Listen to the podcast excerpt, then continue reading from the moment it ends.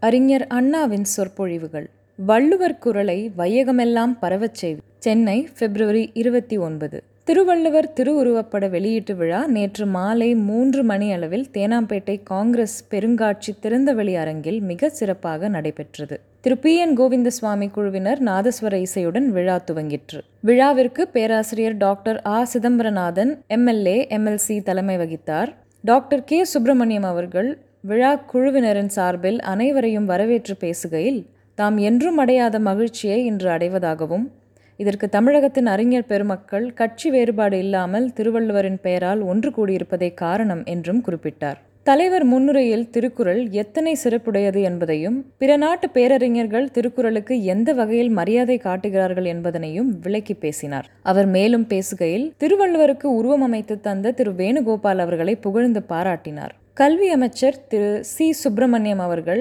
திருவள்ளுவர் படத்தை திறந்து வைத்து பேசுகையில் திருவள்ளுவரை உலகம் அறிந்து கொள்ளும் வாய்ப்பு இப்படத்திறப்பினால் ஏற்படுகிறது என்றும் திருவள்ளுவரை பின்பற்றுதல் வேண்டும் என்றும் குறிப்பிட்டு ஓவியரை புகழ்ந்து பாராட்டினார். அறிஞர் பெருமக்கள் பலர் அளித்த கருத்து தொகுப்பாகிய விழா சிறப்பு மலரினை வெளியிட்டு திரு குன்றக்குடி அடிகளார் பேசுகையில் ஓவியரை பாராட்டியும் திருக்குறளை ஆரம்ப பள்ளி முதல் பல்கலைக்கழகம் வரை கட்டாய பாடமாக்க மத்திய பேரரசும் மாநில அரசும் முன்வருதல் வேண்டும் என்றும் திருக்குறளை உலக மொழிகள் அனைத்திலும் மொழிபெயர்த்து உலக நாடுகளில் அதன் சிறப்பும் உண்மையையும் பயன்தரும் வகையில் அமைய மத்திய பேரரசு இதற்கென பெரும் பொருள் ஒதுக்க வேண்டும் என்றும் குறிப்பிட்டார். அடுத்து பன்மொழி புலவர் க. அப்பாதுரையார் திருக்குறள் சிறப்பு குறித்தும் தமிழின் பெருமை குறித்தும் அழகுபட விளக்கினார். பின் டாக்டர் மோனிகா பெல்டன் அம்மையார் பேசுகையில் திருவள்ளுவரை ஒத்த புலமை படைத்தவர்கள் இதுவரை உலகத்தில் தோன்றவில்லை என்றும் திருக்குறளின் மொழிபெயர்ப்பு அவ்வளவு சிறப்பாக அமையவில்லை என்றும் அறிஞர் பெருமக்கள் இனி திருத்தி சிறப்பான முறையில் அமைத்து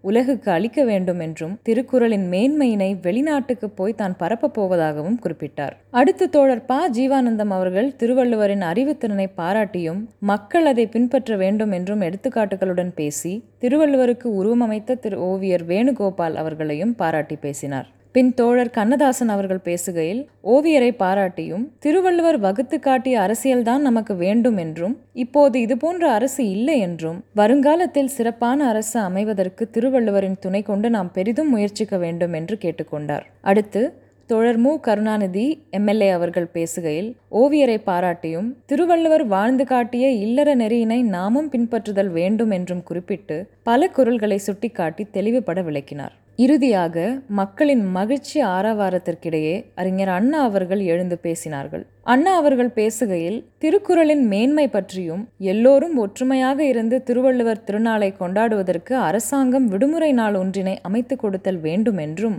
திருக்குறளில் உள்ள பல கருத்து மூன்று விதமாக இருப்பதால் அதில் திருவள்ளுவர் சிலவற்றை அறுதியிட்டு முடிவாக சொல்லியிருப்பதையும் இதனால் இப்படிப்பட்ட நன்மை உண்டாகும் அதனால் இதை செய் என்றும் மூன்று பிரிவாக காட்டியுள்ளதை புலவர்கள் வகைப்படுத்தி தொகுத்து மக்களுக்கு அளித்தல் வேண்டும் என்றும் திருவள்ளுவரின் நெறியை அரசியலை அறியாத நாட்டினர் இப்போது திருவள்ளுவர் காட்டிய உட்கருத்தை உணர்ந்து அவ்வகையில் முன்னேறி வருகிறார்கள் என்றும் மக்கள் வாழ்க்கை நிலையை பண்பை கெடுத்த ஓர் இயக்கம் கூடாது என்பதனையும் நாம் அப்படி இருந்தவர்கள் இப்போது எப்படி இருக்கிறோம் என்பதனையும் திருவள்ளுவர் காலத்தில் இல்லாத சாதி கொடுமை இப்போது எப்படி வந்தது என்பதனையும் திருக்குறளுக்கு பின் தோன்றிய சமய நூல்களால் கற்பனை அதிகம் கலந்தவைகளால் உண்மை பொருள் மறைக்கப்பட்டுவிட்டன என்பதனையும் நாம் எண்ணி இருந்ததை இழந்த நாம் மீண்டும் அதை அடைய பாடுபடுதல் வேண்டும்.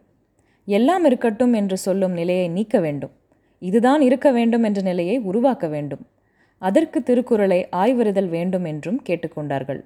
நம் நாடு இருபத்தி ஒன்பது ரெண்டு ஆயிரத்தி தொள்ளாயிரத்தி ஐம்பத்தி நான்கு. நன்றி.